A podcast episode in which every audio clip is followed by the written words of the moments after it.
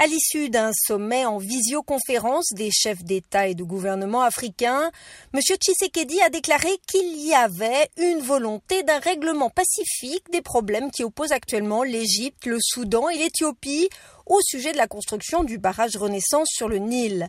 Ces trois pays négocient sans succès depuis près d'une décennie concernant la gestion et le remplissage du réservoir du grand barrage de la Renaissance qu'Addis Abeba construit sur le Nil bleu.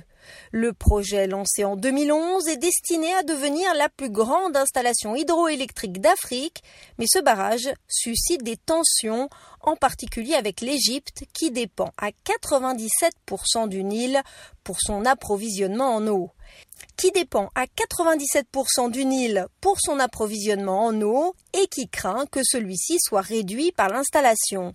M. Tshisekedi n'a pas précisé comment l'Union africaine, sous sa direction, pourrait œuvrer pour trouver une solution à ce contentieux.